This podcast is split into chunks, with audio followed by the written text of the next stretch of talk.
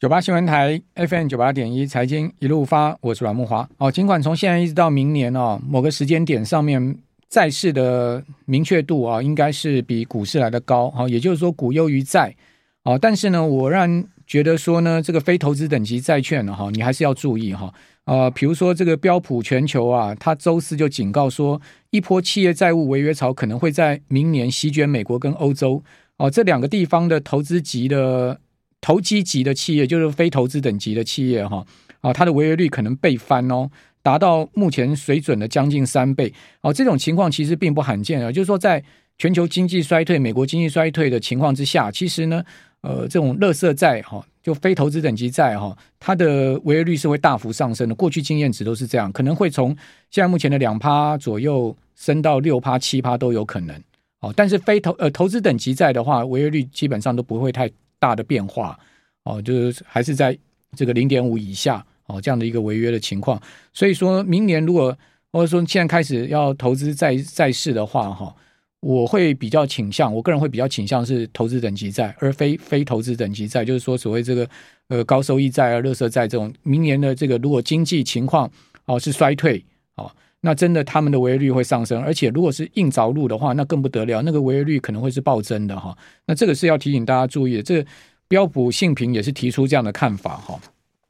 好，另外一些比较重要的新闻呢，在我今天要跟大家讲这个衰退交易模式开启之前呢，先跟各位报告啊，因为欧洲非常不满美国的这个通膨削减法案哈，这个 IRA 哦，所谓电动车抵税的这个这个事情啊，那这一次呢，马克宏啊到。呃，美国去访问了，好，跟拜登呢，似乎就这个事情也谈了很久了哈，啊，因为他们同谈了三个钟头啊，这个事情应该也是继乌俄战事之外另外一个主题。那拜登在会后啊，也正式讲了，就是说美国非常有可能会让步了，哦，不排除调整电动车绿能产业补贴政策，就是所谓的通膨削减法案啊，因为先前的这个通膨削减法案哈，呃，对北美组装的电动车的产品，美国制造商提供补贴跟抵税的奖励。哦，这个可能会吸走原本流向欧洲的资金跟就业机会。哦，比如说呢，法国也有汽车工业啊，那这个德国也有汽车工业。哦，欧洲其实汽车工业也是蛮重要的一个经济发展的支柱啦。那当然，马克宏对这个事情就非常不满。哈，就是这次去美国也跟拜登讨论这个事情，看起来拜登是有一点退让哈。还有欣赏教父啊，这个莫比尔斯说啊，明年比特币可能会跌到一万美金了。哦，今年比特币已经跌掉六十趴了。如果明年再跌到一万美金啊，那真的是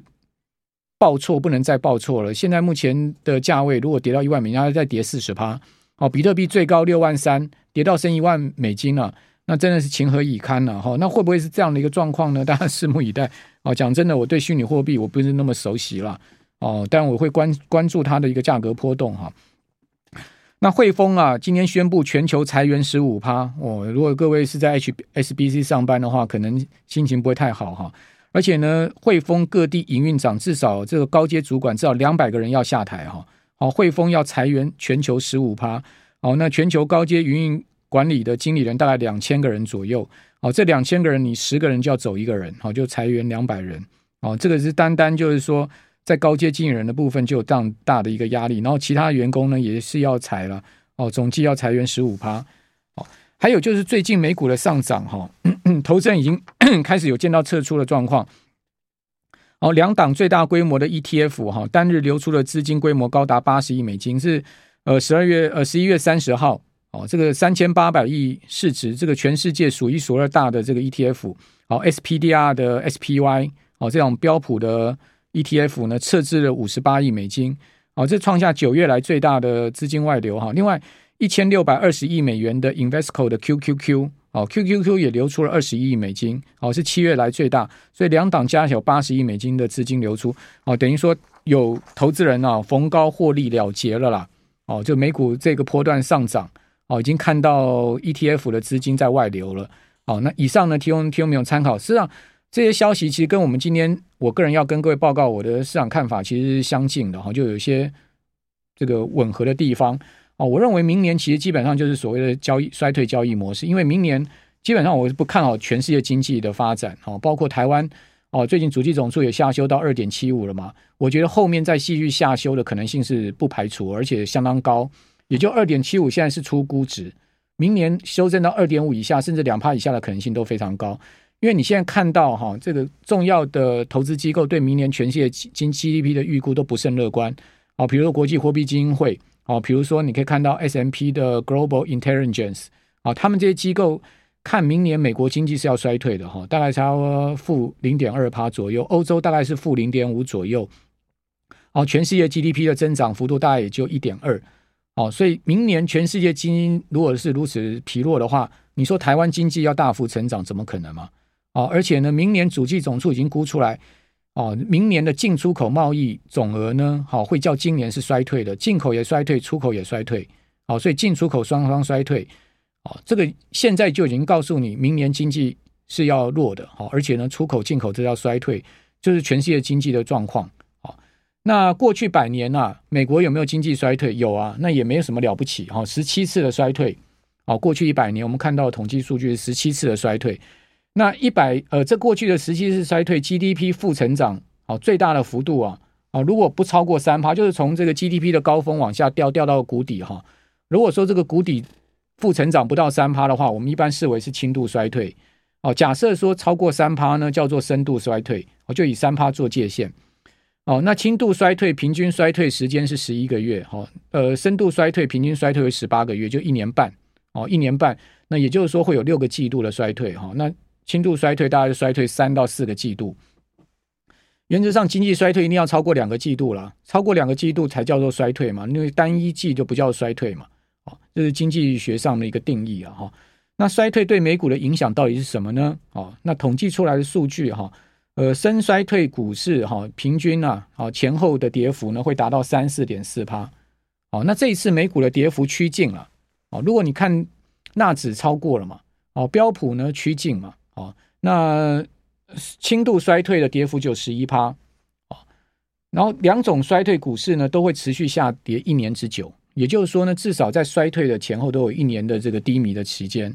那如果明年经济衰退，明年股市呃一年的低迷是符合这个时间坡的了，哦，所以如果你问我的看法，我认为明年如果是全世界经济开启衰退模式的话，哦，股市可能就是在相对比较疲弱的这个呃。这个这个这个行情上面，当然它不见得会大跌，不见得会破底。哦，也就是说，这波标普三千六，台股一二六二九，不见得一定会破，但它会拖的时间拖得比较长哦，在这个地方震。哦，除非有这个大的黑天鹅、灰犀牛在搞一个 trouble，不然我觉得以台股来讲，一二六二九破底的几率真的不大。哦，呃，不敢讲一定不会，但看起来不大。哦，美股呢三千六，标普会不会破？哦，看起来应该也不大。哦，即使破的话，也就是小破，哦，不会大破，哦，破到什么一万点以下啦，一一万一千一点以下，我觉得应该都不至于。哦，那看悲观的人可以尽量看悲观哈，我没意见了。哦，那如果要太过乐观的话，我也没意见。哦，所以我也不会太过乐观，我比较中性持平一点。我觉得在金融市场上面哈，我们也不要太极端，哦，太极端，通常你。你太极端、太过自信、太过自自呃主观的看法的话，到最后你都会发现行情其实不如你所预测的。好，那我们就随势而做，会是呃在金融市场可以比较长久生存的一个道理哈。好，那我我记得这个之前我也跟各位报告过哈，这这在大概今年的五月六月的时候，我就跟各位报告过，我再次把它拿出来跟各位报告。就我我自己个人统计的过去五次的经济衰退，就离我们这一次最近的经济衰退，过去五次，所以一九七三年到两千零九年，好，这一段期间总共有五次经济衰退，好，那美国历史上总共是呃这个十九次哈，那过去百年的话，大概就是刚刚讲十七次，那这周期呢，经济衰退大概一般都一年半到两年的时间，好，一九九七年到九五年是深层衰退，标普回跌四十八趴，两千年到两千零八年是深层衰退。好，标普回跌五十八趴，那美股的跌幅啊，它其实会跟衰退的幅度是有一定的关系的哈。好，一九七三年那次衰退是美元危机第四次中东战争，哦，那时候呢 GDP 曾经掉到过四点八趴的负成长，好，ISM 的 PMI 掉到三十一点六，现在目前呃最新这个礼拜 ISM 才刚跌破五十哈，跌到了四十九。那 ISM 跌破五十是一个很重要的衰退的指标哦，IHS Markit。比较没有那么准哦，我比较看 ISM 的 PMI 哦，那它跌破五十已经是告诉你美国经济明年衰退的几率已经大大大的大的上升了哈啊，那呃最低它跌到三十一点六哈，那这次会不会跌到四十以下呢？我不知道，好，那要看衰退的幅度。哦，总计标普呢，从一九七三年到一九七四年，总计下跌了四十八趴。那一九八零年代的衰退，哈，一样是这个石油危机，哈，第二次的石第石油危机爆发，哦，当时的 GDP 曾经负到过八趴哦，哦，六到八趴的负成长，哦，然后呢，标普呢，则是跌幅只有二十四趴，主要原因是什么？因为那时候衰退是 W 型啊，它不是一次的深度衰，它是拉上来再下去，拉上来再下去，所以股市的跌幅相对较小一点，哈。那一九九零年的衰退就是储贷危机、波湾战争，哈。那当时呢，标普最低的这个呃这个指数的回跌只有十八趴，哦，那次比较例外哈，它其实是 GDP 是有深度衰退到三点六趴的。我们这边先休息一下，等下回到节目现场。九八新闻台，我是阮慕华，我们继续来刚才那一段的叙述哈。那有人问到说呢，维持高利率那么久啊，会不会引爆黑天鹅？事实上，五趴的利率也不是说非常高，你去看过去四十年来，呃，如果以五趴利率来讲，算是低利了哦。那当然，重点是企业能不能承受哈？那企业如果能承受，能挨过去哈，那当然就没有问题。那我是觉得，美国的经济跟美国企业的韧性还够了，五趴的利率哈，其实是可以承受呃一年半半年的哦，应该不至于有黑天鹅。那我所谓的黑天鹅，并不是说美国的本身爆发的黑天鹅，而是呢全世界震惊情势的黑天鹅。这个系统性风险，我们就没有办法预估了哈。那另外，我们看到两千年的衰退哈，两千年衰退大家都知道网络泡沫，好，网络泡沫，美国的 GDP 啊，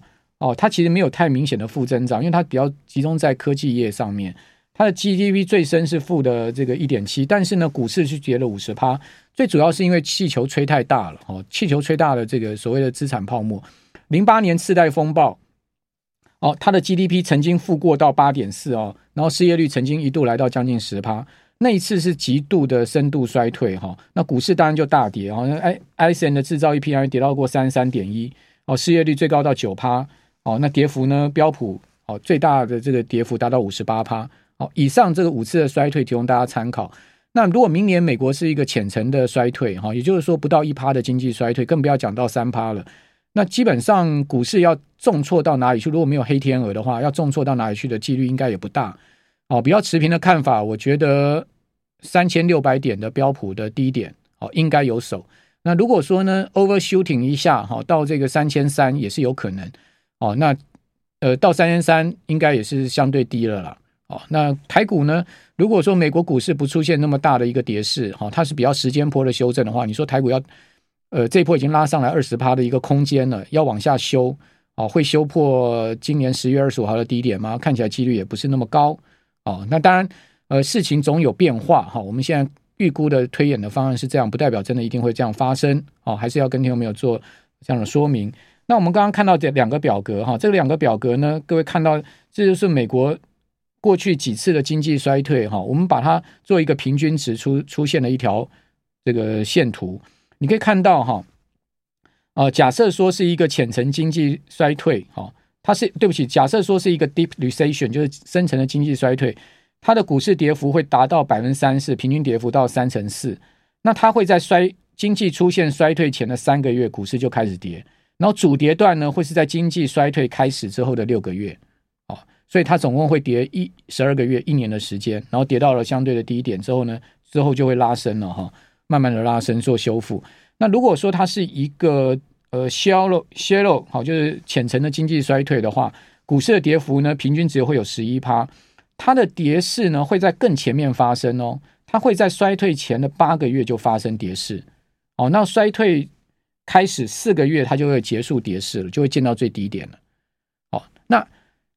这个蛮符合这一次股市的情况。这个股市今年是年初开始跌嘛，对不对？哦，如果你想说真正的跌势出现，美国股市真正跌势出现是第三季。哦，事实上第一季、第二季美国股市没有太大的跌势哈。